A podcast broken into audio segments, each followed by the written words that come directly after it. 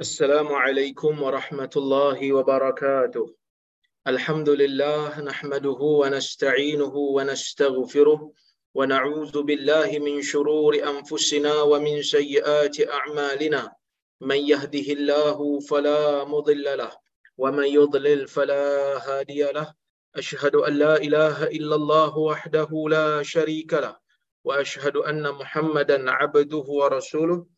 اللهم صل وسلم على محمد وعلى آله وصحبه أجمعين يا أيها الذين آمنوا اتقوا الله حق تقاته ولا تموتن إلا وأنتم مسلمون يا أيها الناس اتقوا ربكم الذي خلقكم من نفس واحدة وخلق منها زوجها وبث منهما رجالا كثيرا ونساء واتقوا الله الذي تساءلون به والأرحام.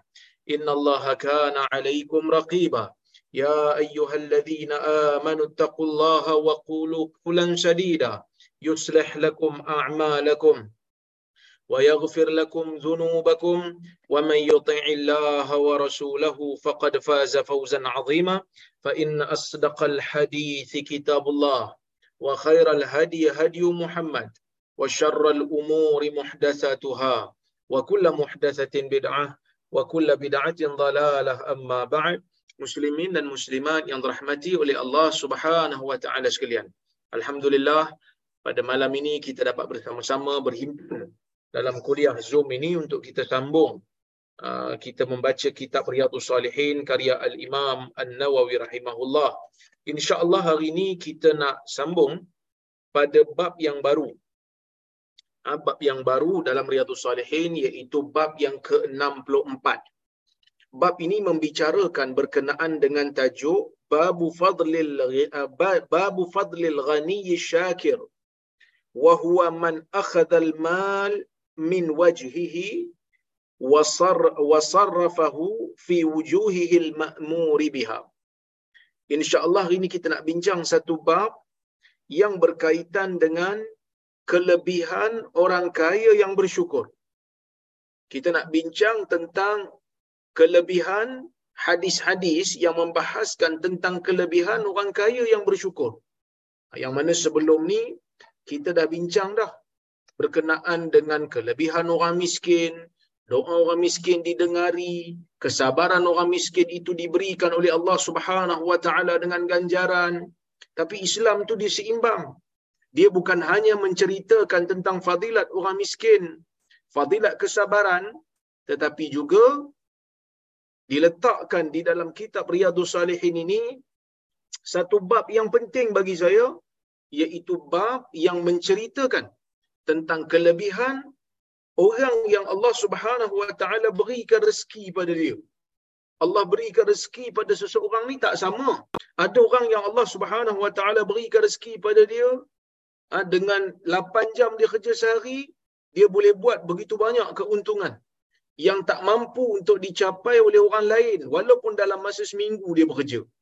Mungkin satu orang 8 jam dia kerja, dia boleh dapat harta, dia boleh dapat pulangan seperti setahun orang lain kerja. Kerana Allah Azza wa Jal membedak-bedakkan rezeki itu tidak sama bagi setiap makhluk. Tetapi seperti mana yang telah saya tegaskan daripada awal dulu tuan-tuan. Yang mana daripada awal dulu saya telah sebut, apabila kita berbicara tentang harta, apabila kita berbicara tentang nikmat yang Allah Ta'ala bagi, ia bukanlah menunjukkan keistimewaan seseorang di sisi Allah ataupun kelebihan seseorang di sisi Allah. Tak semestinya.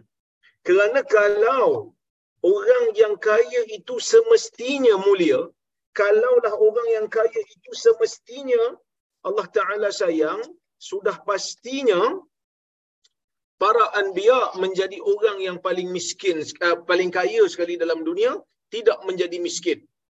Dah tentulah Abu Lahab Abu Jahal dan juga musuh-musuh nabi itu menjadi orang yang paling miskin sekali dalam dunia. Kerana mereka dibenci oleh Allah. Dah tentu Allah Taala tak bagi nikmat tetapi saya telah tegaskan dalam kuliah saya sebelum-sebelum ini yang mana Allah Subhanahu wa taala menjadikan sama ada miskin ataupun kaya seseorang hamba itu itu bukan penentu kepada darjat dia di sisi Allah. Kerana semua yang Allah Ta'ala beri ini, sikit atau banyak rezeki, ia kembali kepada kepada ujian sebenarnya. Kalau Allah Ta'ala berikan kita rezeki yang banyak, kalau Allah Subhanahu Wa Ta'ala berikan kita ya, rezeki yang sikit, kesemuanya itu adalah ujian. Allah beri rezeki banyak pun ujian, Allah beri rezeki sikit pun ujian. Yang mana ujian ini Allah Ta'ala nak tengok bagaimana cara kita berinteraksi dengan ujian, dengan nikmat yang Allah Subhanahu Wa Ta'ala berikan kepada kita. Itu sebagai mukaddimah yang tuan-tuan semua uh, dah maklum dah berkenaan dengan benda ni ya? Kemudian Imam Nawawi rahimahullah membawakan ayat al-Quran. Qala Allah taala fa amma man a'ta wattaqa wasaddaqa bil wasaddaqa bil husna fasanuyassiruhu lil yusra.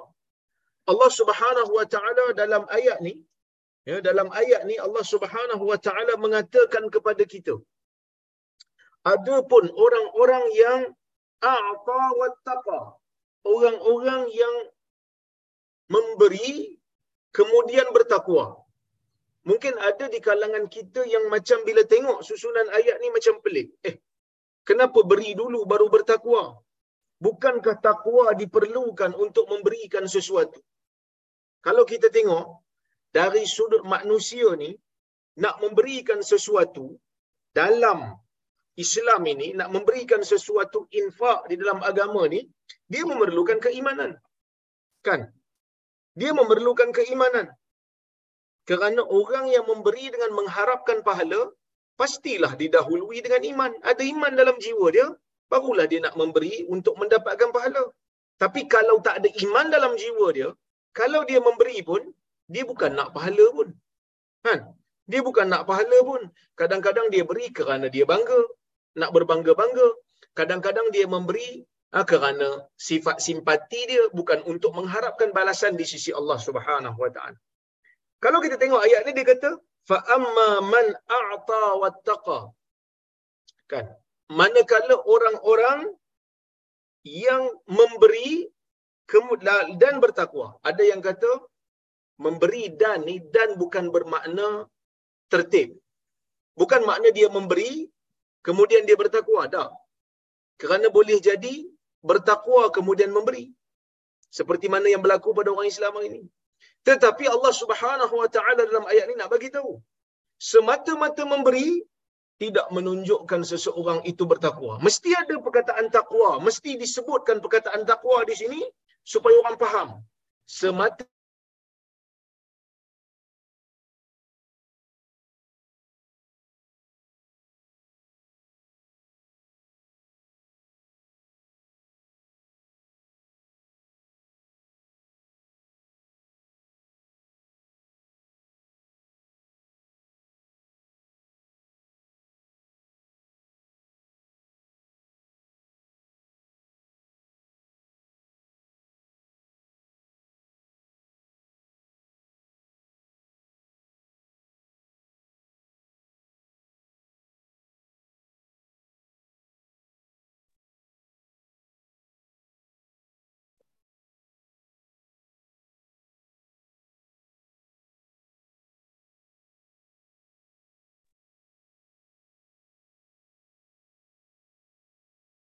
Saya pun tak tahu tiba-tiba saya disconnect. Sorry ya. Kita sambung balik. Kerana ada manusia yang memberi bukan untuk mendapat ada manusia, bukan semua, tapi ada manusia yang memberi bukan untuk dapatkan keredaan Allah. Dia memberi kerana simpati, dia memberi kerana mungkin orang yang diberi itu adalah adik-beradik dia disebabkan kekerabatan, disebabkan kasih sayang dia memberi. Tapi Allah Azza wa Jal nak bagi tahu kat kita yang menyelamatkan kita yang betul-betul akan menjadi pembela kita di padang mahsyar nanti antaranya ialah amal soleh yang berbentuk pemberian. Bagaimana? Pemberian yang didasari dengan takwa. Ya. Pemberian yang didasari dengan takwa itu yang pertama. Yang kedua, Allah Subhanahu Wa Taala nak beritahu pada kita harta yang kita ada ni boleh membawa kepada hilangnya sifat takwa. Harta yang Allah Taala bagi kat kita ni boleh menjadikan kita ni hilang perasaan ingin mencari akhirat. Boleh jadi. Maka sebab tu Allah Taala kata amma man a'ta wattaqa. Cara untuk menghilangkan dalam diri ya perasaan sombong, perasaan tamak, perasaan dengki, perasaan tak bergantung dengan Tuhan ialah dengan kita memberi harta yang kita ada kepada orang lain. Maksudnya kita berkongsi dengan orang lain dari sudut pemberian pemberian harta. Jadi sebab itu Allah Taala sebut fa amma man a'ta wattaqa. Jadi nak kontrol diri daripada sifat tamak, nak kontrol diri daripada sifat sombong, nak kontrol diri daripada sifat takabur adalah dengan kita memberi. Memberi ini hilangkan perasaan bergantung dengan dunia daripada jiwa kita. Betul lah sebenarnya kalau kita fikir kan. Kalau kita fikir, duit ni saya yang cari. Dengan titik peluh saya, dengan idea dan keringat saya, tiba-tiba nak bagi orang yang tak ada kaitan pun. Yang nak bagi orang yang tak ada kaitan pun dengan penghasilan harta ni. Untuk apa saya bagi? Kita wajar untuk mempersoalkan. Tetapi Allah Subhanahu Wa Taala kata orang yang bertakwa dia akan beri. Walaupun dia sayang pada harta. Wa yut'imuna at'ama ala hubbihi miskinan wa yatiman wa asira. Dia akan beri.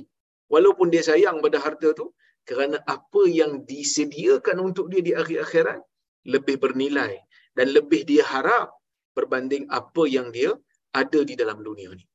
Kan?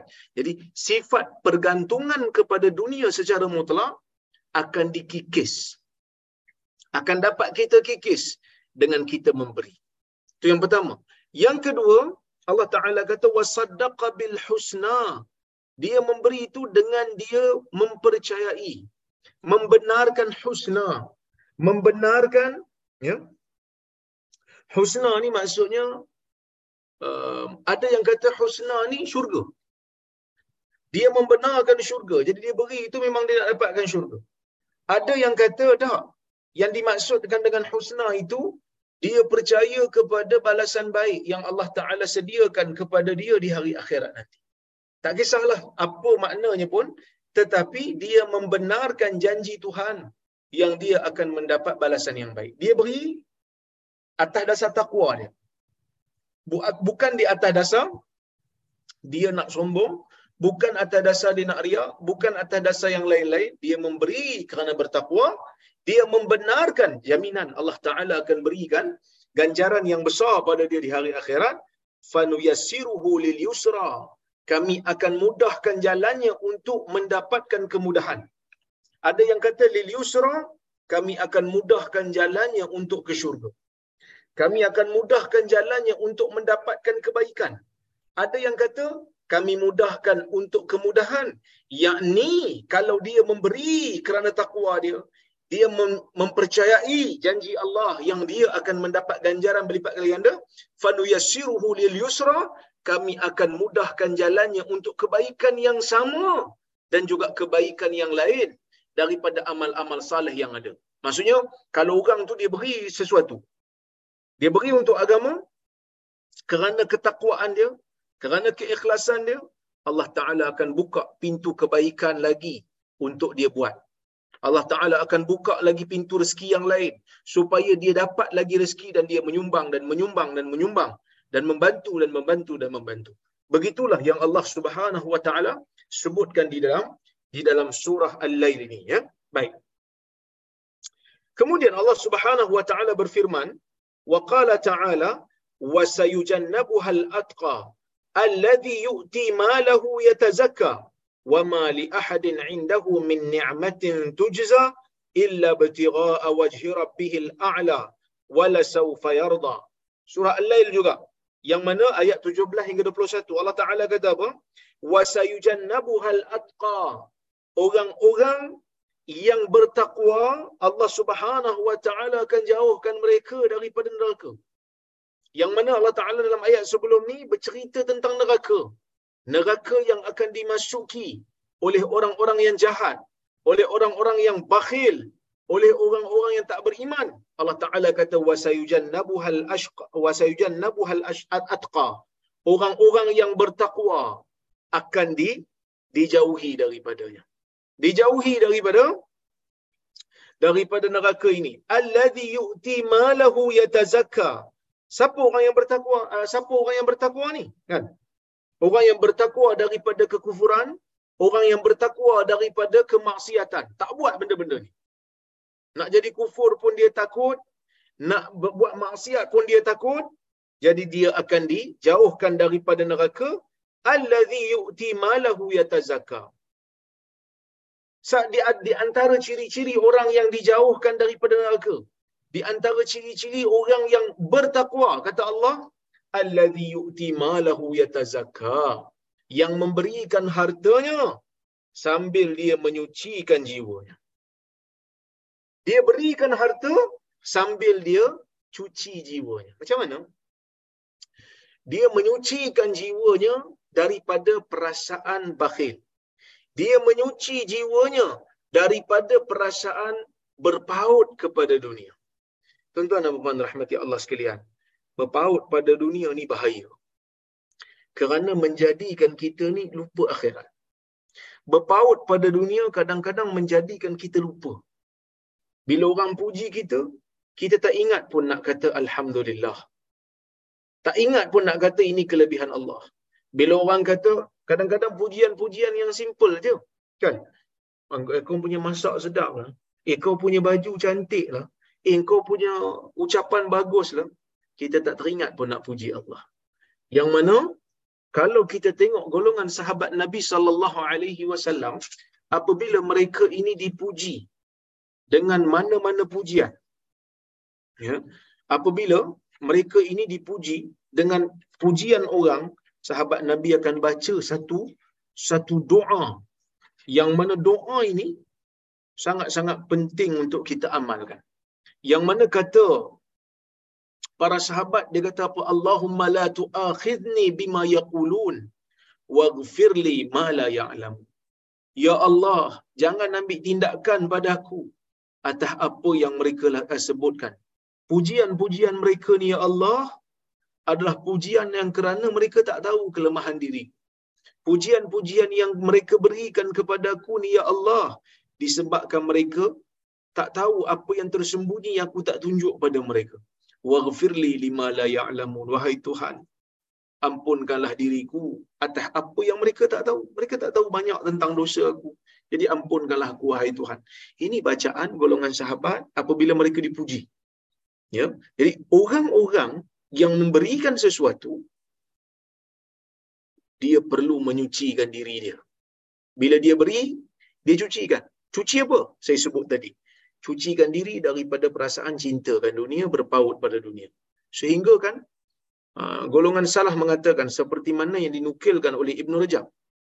Dia kata, betul-betulnya kita mencapai tahap keikhlasan ialah ayyastawiya madihuka wa dhammuka apabila orang yang maki kamu apabila orang yang puji kamu di sisi kamu pada hati kamu sama aja orang puji ke orang keji ke tak ada masalah ya, tak ada masalah boleh untuk dia bergembira lagi kenapa kerana dia tahu dia bukan mengharapkan pujian dan balasan daripada orang. Dan dia dapat menyucikan diri dia daripada sifat bakhil, sifat tamak dan haloba. Dia berkongsi dengan orang lain harta nikmat yang Allah Ta'ala bagi pada dia. Itu yang kedua. Boleh jadi dia membersihkan dirinya dari sudut zahir. Tadi membersihkan diri dari sudut batin. Membersihkan diri dari sudut zahir ialah dia bila dia memberi, dia mengharapkan Allah Subhanahu Wa Ta'ala melepaskan diri dia daripada harta-harta yang tidak bersih kalau ada. Kan? Kalaulah kata dia ni satu orang yang meniaga, satu orang yang bekerja makan gaji, kadang-kadang ada ya, di dalam pendapatan orang yang meniaga ni sesuatu yang dipanggil sebagai syubhah. Boleh jadi orang yang makan gaji pun sama. Saya sebut dulu kan. Orang yang makan gaji janji dengan kerajaan nak kerja 8 jam. Tapi sampai-sampai kat pejabat pukul 7.50 punch in. Kan? Punch card dulu nak tunjuk dia mari awal. Kemudian dia bersembang. Dia pergi cari surat khabar. Kan? Dia bergosip dulu.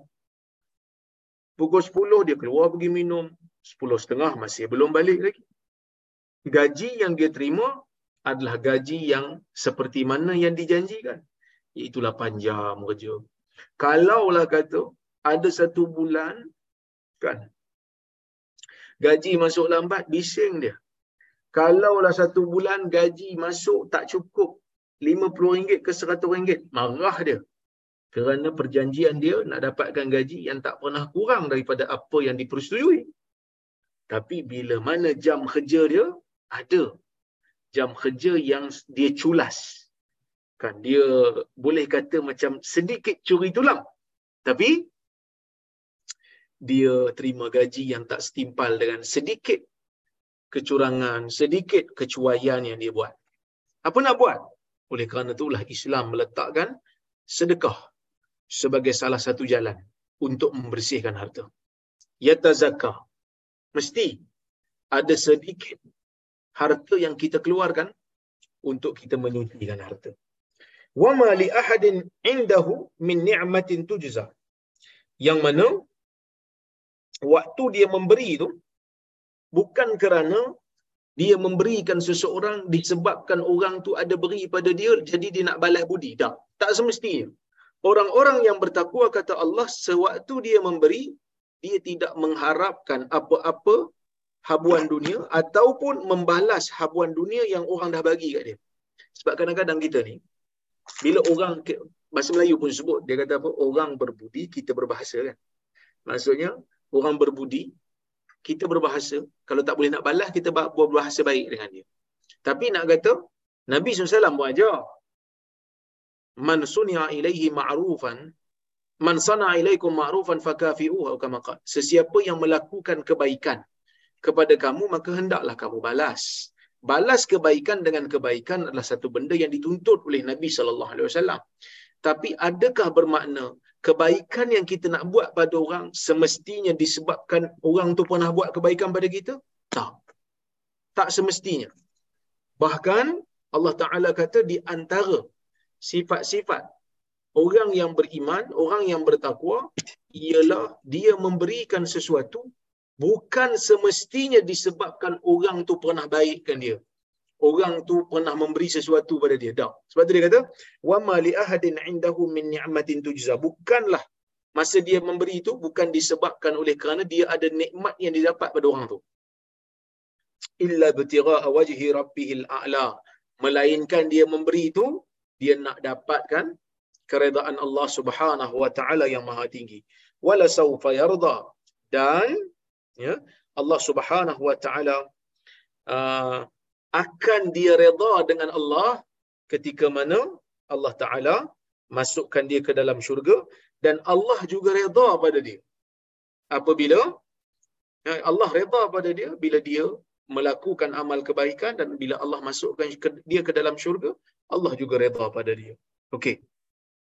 Dalam ayat yang lain ya, Allah Subhanahu wa taala mengatakan in tubdu sadaqati fa ni'ma hi wa in tukhfuha wa tu'tuha al-fuqara fa huwa khairul lakum wa yukaffiru 'ankum min sayyi'atikum wallahu bima ta'maluna khabir. Suratul baqarah. Yang bermaksud in tubdu sadaqati fa ni'ma hi jika kamu menzahirkan pemberian sedekah kamu fa ni'ma hi itu baik maksudnya sedekah ni bukan semestinya dilakukan secara tersembunyi. Kadang-kadang ada keadaan kita tak mampu nak menyembunyikan pemberian kita. Ada keadaan kita terpaksa nak menzahirkan pemberian kita. Bila? Bila kita nak memberi galakan pada orang supaya orang pun ikut kita. Seperti mana dalam kisah yang disebutkan sebagai sebab urut bagi hadis man sanna fil islami sunnatan hasanah falahu ajruha wa ajru man amila biha ila yaumil qiyamah.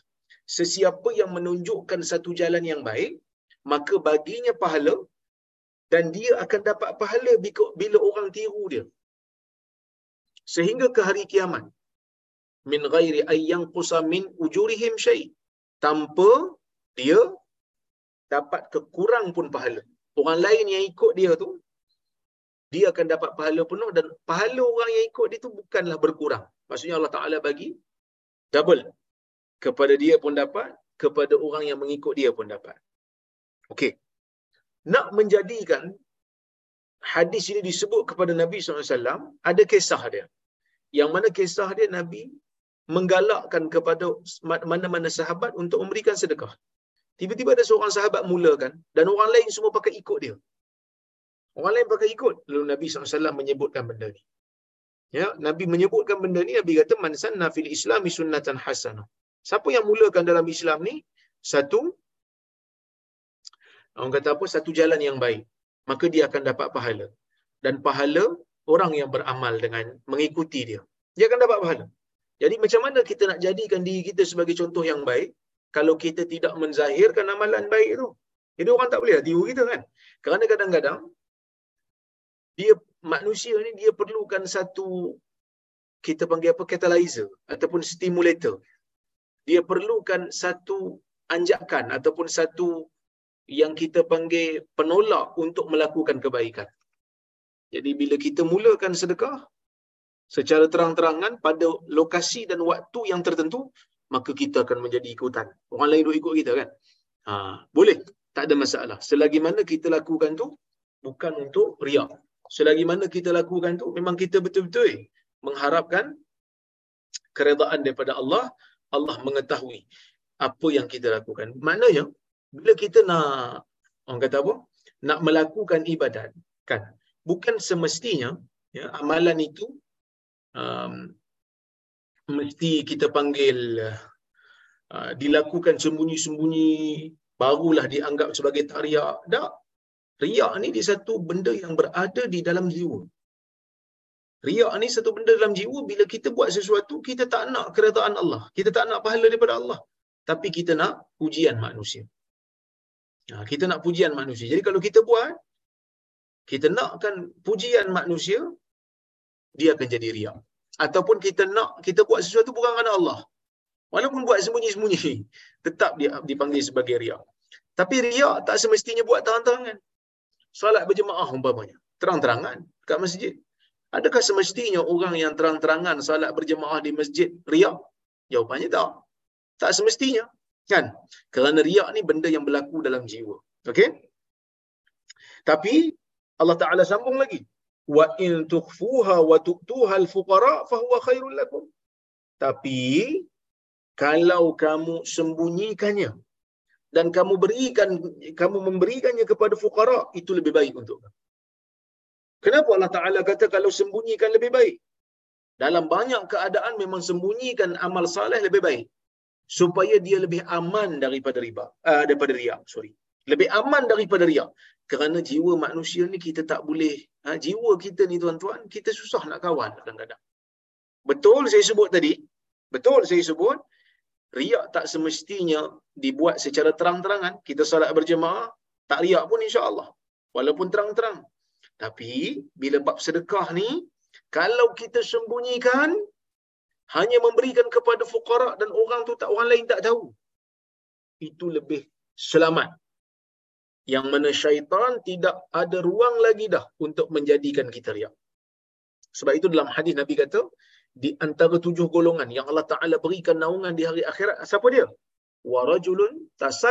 bi sadaqatin fa akhfaha hatta la ta'lama shimalu ma anfaqat yaminu atau kama qala dalam hadis riwayat muslim dan juga Tirmizi. Nabi wasallam menyebutkan di antara tujuh golongan yang Allah Taala beri naungan pada mereka di hari kiamat ialah warajulun tasaddaqa bi sadaqatin. Ialah seorang yang bersedekah dan dia fa'akhfaha dia sembunyikan sedekahnya. Hatta la ta'lama shimalu ma anfaqat yaminu sehingga apa yang tangan kiri dia bagi tangan kanan dia pun tak tahu. Menunjukkan betul-betul ya betul-betul dia sembunyikan orang yang terdekat dengan dia pun tak tahu apa yang dia beri. Ha, itu nak kata betul-betul lah dia ni uh, nakkan keredaan Allah Subhanahu Wa Taala semata semata-mata. Okey. Hadirin mukminin dan rahmati oleh Allah Subhanahu Wa Taala sekalian, Allah Subhanahu Wa Taala kata apa? Wa yukaffiru ankum min sayyiatikum dan pemberian sedekah pemberian amal saleh ini Allah Taala jadikan sebagai penyebab untuk Allah Subhanahu wa taala cuci dosa kita. Dosa-dosa kecil kita. Wallahu bima ta'maluna khabir dan Allah Maha mengetahui dengan apa yang kamu lakukan yang mana apa saja yang kamu lakukan sama ada kebaikan ataupun keburukan Allah Taala Maha tahu. Nak bagi tahu kat kita apa dia? Ayat Quran ni nak bagi tahu kat kita, kamu bagi sikit pun Allah Taala tahu, kamu bagi banyak pun lagi Allah Taala tahu. Jangan sekali-kali melekehkan pemberian yang kita nak beri kepada orang sikit pun selagi mana ia bermanfaat maka kita boleh mendapat keredaan daripada Allah Subhanahu wa taala. Allah berfirman lagi, "Lan tanalul birra hatta tunfiqu mimma tuhibbun wa ma tunfiqu min shay'in fa innallaha bihi alim." Kamu sekali-kali tidak akan dapat kebaikan sehinggalah kamu menafkahkan daripada apa yang kamu sayang. Bila kamu nak menafkahkan sesuatu, nafkahkan daripada apa yang kamu sayang. Dan kamu tidak menafkahkan sesuatu pun, eh, dan apa saja yang kamu nafkahkan, Allah Ta'ala mengetahuinya. Apa saja yang kamu berikan untuk mendapat keredaan Allah, Allah tidak akan sia-siakan. Kemudian kata Imam Nawawi, wal ayat fi fadlil infaq fi ta'at kathirah ma'lumah. Dia kata dan ayat-ayat pada menceritakan tentang kelebihan infak dalam ketaatan terlalu banyak dan telah pun diketahui. Kemudian kita tengok hadis yang pertama dalam bab ini iaitu hadis yang ke-571. Kata Imam An-Nawawi rahimahullah, وعن عبد الله بن مسعود رضي الله عنه قال قال رسول الله صلى الله عليه وسلم لا حسد إلا في اثنتين. رجل آتاه الله مالا فصلته على هلكته في الحق. ورجل آتاه الله حكمة فهو يقضي بها ويعلمها. متفق عليه. حديث رواية بخاري مسلم. Yang mana maksudnya daripada Abdullah ibnu Mas'ud radhiyallahu anhu katanya Rasulullah sallallahu alaihi wasallam bersabda, "La hasada illa fisnatain." Tidak ada hasad melainkan dalam dua keadaan. Apa maksud Nabi? Hasad ni apa? Kan? Uh, hasad ni tuan-tuan, ialah satu perasaan bila melihat orang mempunyai nikmat yang tak ada pada kita ataupun yang ada, lalu kita mengharapkan agar nikmat itu hilang daripada orang yang kita dengki. Ataupun dalam bahasa Arab dipanggil tamanni zawali ni'mah minal mahsud. Perasaan mengharapkan nikmat hilang daripada orang yang kita dengki. Ha, tu dipanggil sebagai dengki lah. Dengki ni tuan-tuan ada macam-macam. Ada martabat-martabat. Dengki yang pertama yang paling teruk ialah mengharapkan nikmat hilang daripada orang yang kita dengki walaupun nikmat tu tak kembali pada kita. Ha, ini maksimum punya dengki lah. Eh, maksimum punya dengki walaupun nikmat tu tak balik pada kita dia kata biar sama-sama tak dapat padan muka. Kan aku dah tak dapat dah confirm tak dapat dah. Aku usaha sampai kau tak dapat. Itu uh, orang kata apa dengki yang paling buruk sekali lah ya ada dengki yang kedua dengki yang didasari dengan dia usaha sama ada dengan perbuatan dia ataupun dengan perkataan dia untuk menghilangkan nikmat orang nikmat yang ada pada seseorang supaya nikmat tu kembali pada dia. Kan? Kembali pada dia. Ha, ini ini dengki yang haram juga. Yang pertama tadi asyaddu hurmah dia panggil. Lagi dahsyat dia punya haram. Yang ni haram juga. Haram juga berdosa juga. Tapi dia bawa sikit. Dia bawah sikit pada yang pertama tadi. Tapi dua-duanya berdosa. Yang ketiga, seseorang yang mengharapkan sesuatu nikmat hilang daripada seseorang yang lain tapi dia tak buat apa-apa. Dia diam aja. Bercakap pun tidak, ya. Uh, bertindak pun tidak. Pasal apa? Sebab dia tak mampu. Kerana ada halangan luar. Contohnya, dia nak bertindak. Tapi dia nampak ada polis. Yang mana kalau polis tak ada, dia buat dah. Ini juga berdosa. Seperti mana yang telah saya huraikan di awal-awal kuliah kita dulu. Yang mana Nabi SAW kata, Izal taqal muslimani bisayfayhima al-qatil wal-maqtulu finna. Apabila dua orang muslim bertemu pedang, berlawan pedang, al-qatil wal-maqtulu finna. Yang membunuh dan yang dibunuh dalam neraka. Itu uh, yang ketiga. Yang keempat, orang yang dengki dalam jiwa dia, tapi dia tak bertindak, dia tak bercakap, ataupun dia tak berusaha untuk hilangkan nikmat itu, tetapi tidak ada apa yang menghalang dia untuk bertindak. Cuma dia simpan perasaan tu. Di sini para ulama berbeza pendapat. Ada yang kata dia berdosa, ada yang kata dia tak berdosa. Pendapat yang tepat ialah dia tak berdosa.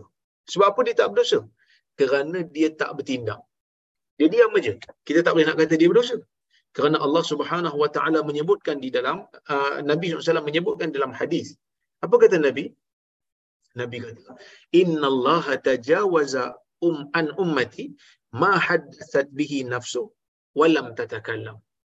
Walam ma lam ta'mal atau tatakallam. Atau kama Allah subhanahu wa ta'ala kata Nabi mengampunkan umat aku bagi apa yang disebutkan oleh jiwa mereka ataupun apa yang jiwa mereka bertindak bukan jiwa bertindak. Apa ni apa yang disebutkan oleh jiwa mereka tapi mereka tak bertindak ataupun tak bercakap.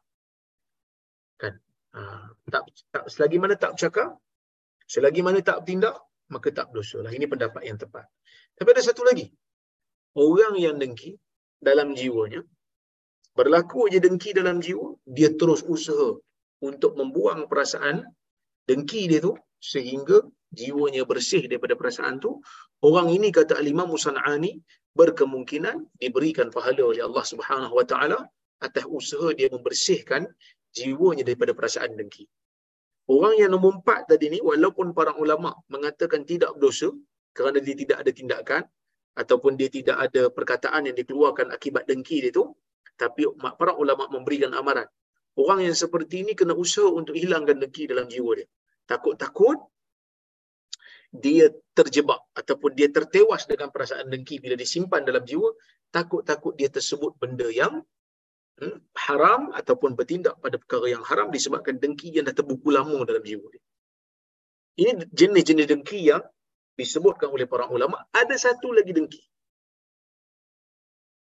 Iaitulah dengki yang dimaksudkan oleh hadis ni. Apa dia? Dengki yang dimaksudkan oleh hadis ni ialah al-ribtah. Apa itu ribtah? Ribtah itu perasaan cemburu. Cemburu macam mana? Cemburu dari sudut dia nak berlumba dalam kebaikan. Dia tengok orang tu buat baik, dia cuba nak bertanding untuk dapat kebaikan yang sama. Yang ni sebenarnya bukanlah dengki dari sudut makna literal. Dia lebih kepada cemburu. Tetapi Nabi SAW menyebutkan ini termasuk dalam dengki yang tak salah. Sebab itu Nabi kata, La hasada illa fisnatain tidak ada hasad melainkan dalam dua perkara. Kalau kamu nak hasad, kalau kamu nak dengki, kalau kamu nak cemburu, cemburu pada dua benda ni Nabi kata. Apa dua benda tu? Yang pertama Nabi kata, uh, dua keadaan tu. Keadaan yang pertama, rajulun atahu Allahu mala. Keadaan yang pertama, kamu dengki bila tengok ada seorang lelaki yang Allah Ta'ala berikan dia harta. Fasallatahu ala halkatihi fil haq. Dan dia gunakan hartanya tu, dia belanjakan hartanya tu dalam perkara-perkara yang benar. Dalam perkara-perkara hak. Wa rajulun atahu Allahu hikmah dan satu lagi lelaki yang Allah Taala berikan kepada dia hikmah iaitu ilmu agama fahuwa yaqdi biha wa yu'allimuha dan dia mengamalkan ilmu yang dia ada dan dia mengajarkan pula pada orang lain. Hadirin mukminin yang dirahmati oleh Allah Subhanahu wa taala sekalian. Apa yang kita boleh ambil daripada hadis ini? Yang pertama sekali Nabi kata boleh cemburu dalam dua benda ni. Kenapa perlu cemburu? Yang pertama, Nabi kata cemburu pada orang yang Allah Taala berikan harta kat dia dan dia boleh belanjakan hartanya tu di jalan yang benar. Kerana apa kena kena cemburu? Kerana mungkin kita tak dapat harta sebanyak tu Allah Taala tak bagi. Lalu kita tak mampu nak jadi macam dia. Dia ni Allah Taala bagi beri kat dia harta banyak. Dia boleh kontrol perasaan dia, dia boleh kontrol jiwa dia, dia boleh kawal perasaan tamak dia tu sehingga dia berikan sesuatu yang bermanfaat untuk agama dia, untuk amalan diri dia. Yang ni kena cemburu betul kata Nabi. Sebab apa? Sebab kamu tak ada benda tu mungkin. Ataupun ya, kamu kena cemburu dekat dia disebabkan oleh kerana kamu ada mungkin harta tu tapi kamu tak mampu nak buat macam dia buat. Kan? Berapa ramai manusia yang Allah Ta'ala bagi harta yang banyak kat dia, dia sanggup joli harta dia, habis pada perkara-perkara yang tak ada manfaat. Sehingga kan, tak ada ruang dah dia untuk melakukan kebajikan pada manusia lain. Bila tanya kenapa tak nak buat, dia kata, ish, orang buat apa nak buat? Dia kata, sebab aku punya harta, aku pun sukalah, aku nak enjoy. kan? Orang seperti ini kena tanam rasa cemburu dalam jiwa dia, kalau ada orang lain yang Allah Ta'ala berikan harta, boleh gunakan untuk kebaikan yang banyak. Okey. Sebab manusia ni bila ada harta, dia ada sifat tamak. Dia ada sifat nak simpan. Tiba-tiba boleh bagi sesuatu. Itu menunjukkan dia telah berusaha bersungguh-sungguh untuk menjadikan diri dia itu terbebas daripada sifat bakhil. Itu yang pertama. Kemudian Nabi sallallahu alaihi wasallam menyebutkan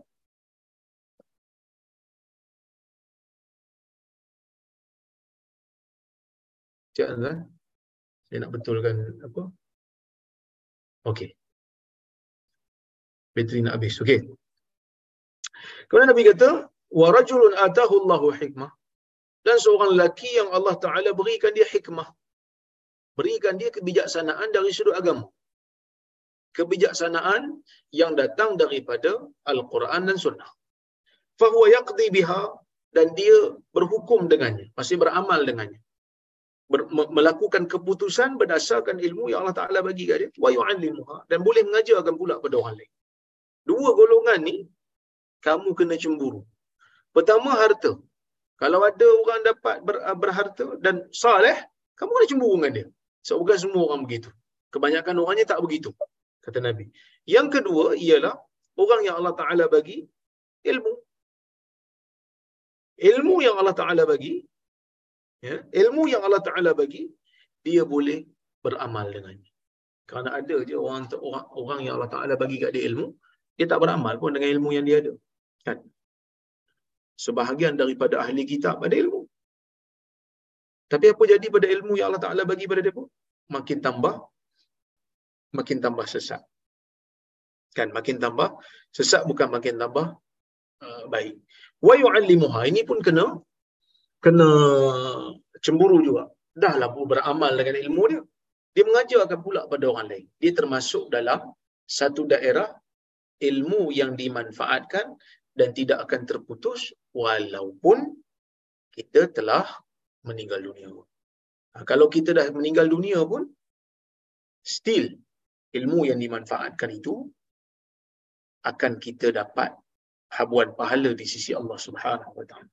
Jadi sebab itu saya sebut dulu kan, bila sebut tentang ilmu ni, tuan-tuan, ulama-ulama yang kadang-kadang dah mati ribuan tahun pun still mendapat nikmat pahala daripada ilmu yang bermanfaat yang mereka sebarkan.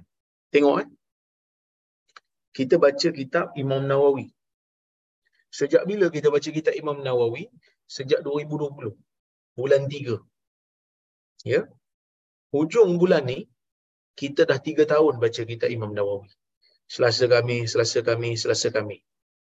Tuan-tuan, setiap daripada keinsafan yang tumbuh dalam diri kita, setiap daripada kebaikan yang kita lakukan disebabkan kita mengambil manfaat daripada kitab ini. Setiap keimanan yang bertambah disebabkan kita mendengar kalam Nabi sallallahu alaihi wasallam yang ada dalam kitab ni, maka Imam Nawawi rahimahullah sedang mengutip pahala di sisi Allah. Kenapa kutip pahala? Kerana Imam Nawawi tulis dan susun hadis-hadis yang ada dalam ni untuk kita manfaatkan bagi diri kita.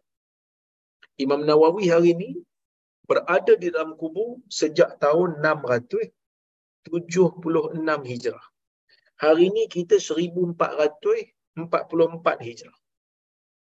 Betul ke 1444? Saya pun tak ingat dah. Nombor Hijrah ni kan. Sebab saya nombor-nombor ni saya lemah sikit. Tapi nak katanya 1400 tahun. Kita kita berada pada era 800 tahun.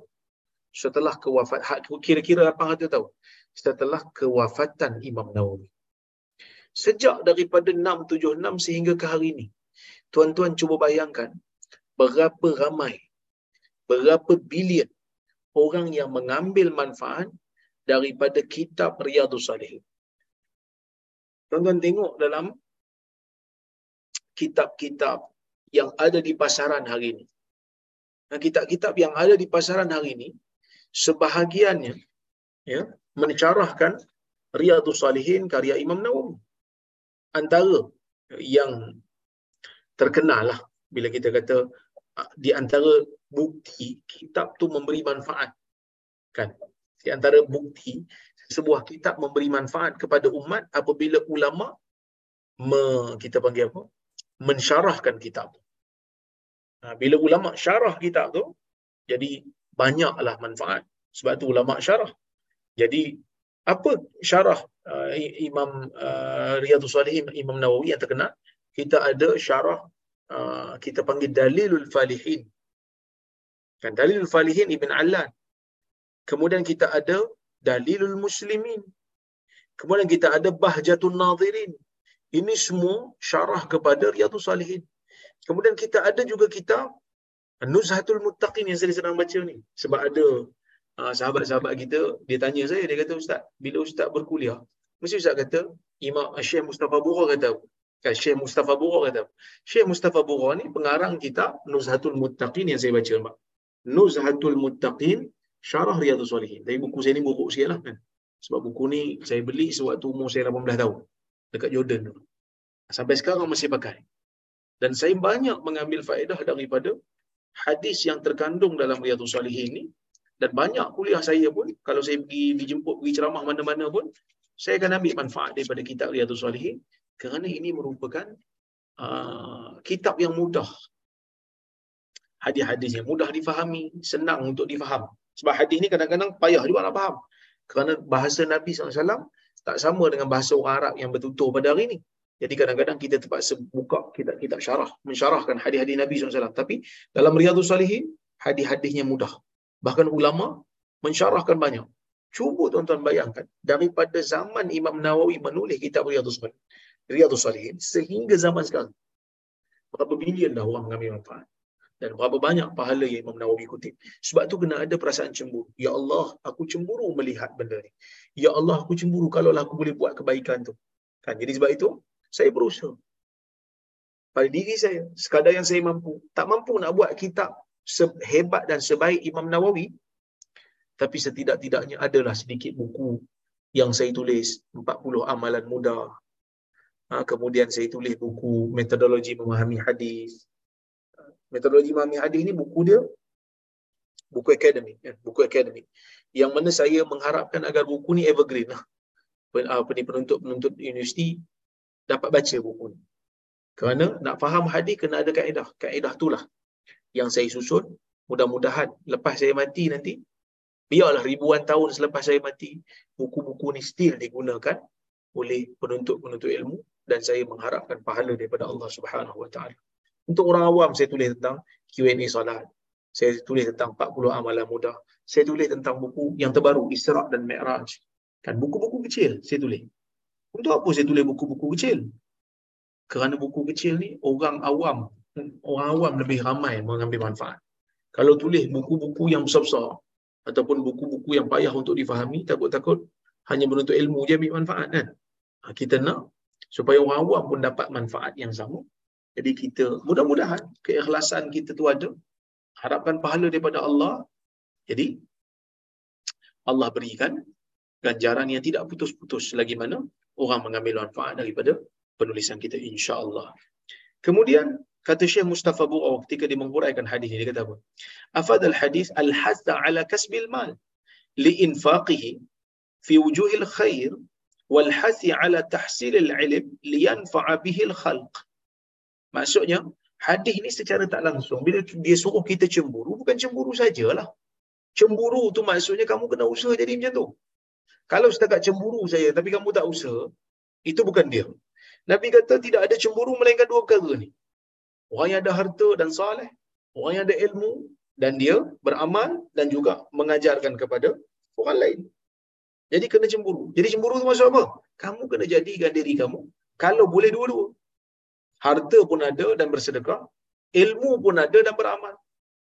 Dengan ilmu tu dan mengajarkannya pada orang lain. Tapi kalau tak mampu, kalau tak mampu buat salah satu. Tak mampu nak jadi orang yang berilmu. Dia kata saya tak mampu ustaz nak jadi orang yang berilmu. Tak apa, ada rezeki infak fi sabilillah. Kan? Yang kedua, kalau tak mampu nak nak ada harta, jadikan diri orang berilmu. Kan? Belajar aja rajin, belajar sungguh-sungguh jadi berilmu. Kemudian boleh beramal dengan ilmu tu dan mengajarkannya kepada orang lain supaya makhluk mendapat manfaat. Yang kedua, jawaza ayatlubal insan tahsila misli ma inda ghairihi min fadlin liyahudha misla ma yanaluhu min ajr.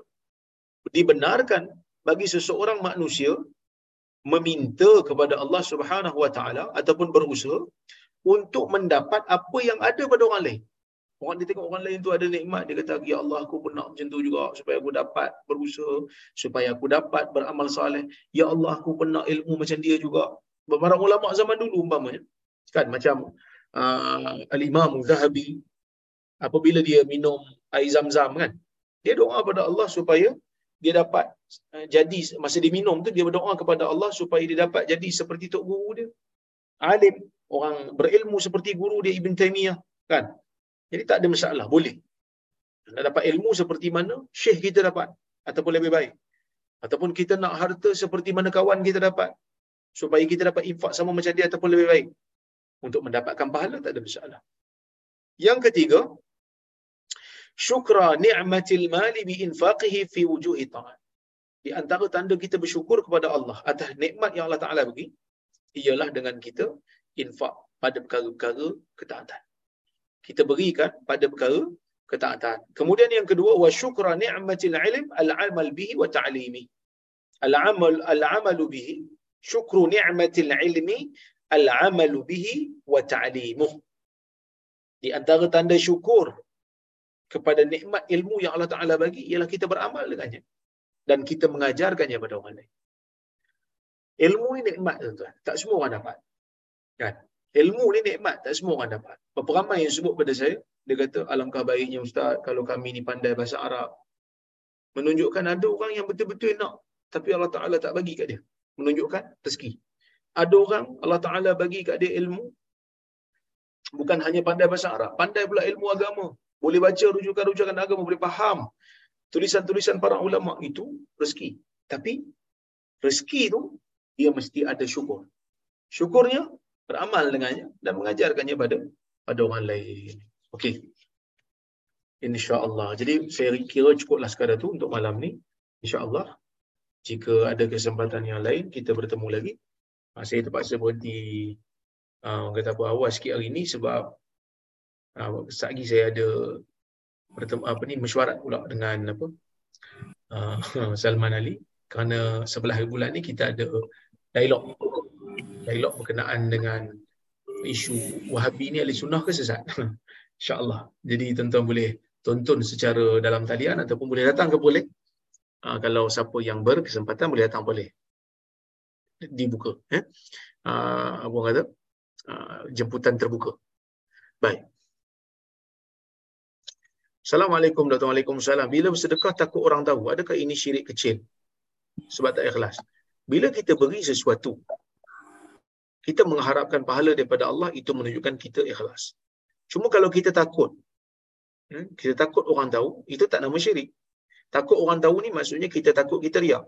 Itu menunjukkan kita ni orang yang mengambil berat terhadap ibadat yang kita laksanakan, amalan yang kita lakukan. Ha, jadi itu di antara buktilah orang ni dia berhati-hati. Kan? Ha, cuma para ulama ada bahas tentang hukum riak dalam urusan dunia. Buat sesuatu untuk dapat puji orang tapi bukan ibadat. Urusan dunia. Contohnya dia melukis nak nak bagi tahu kat orang uh, supaya uh, lukisan aku ni yang paling cantik sekali. Kan? Kalau um, dia buat benda tu urusan-urusan dunia untuk dapatkan pujian orang, ya, ini tak dinamakan uh, syiar, ini tak dinamakan riak.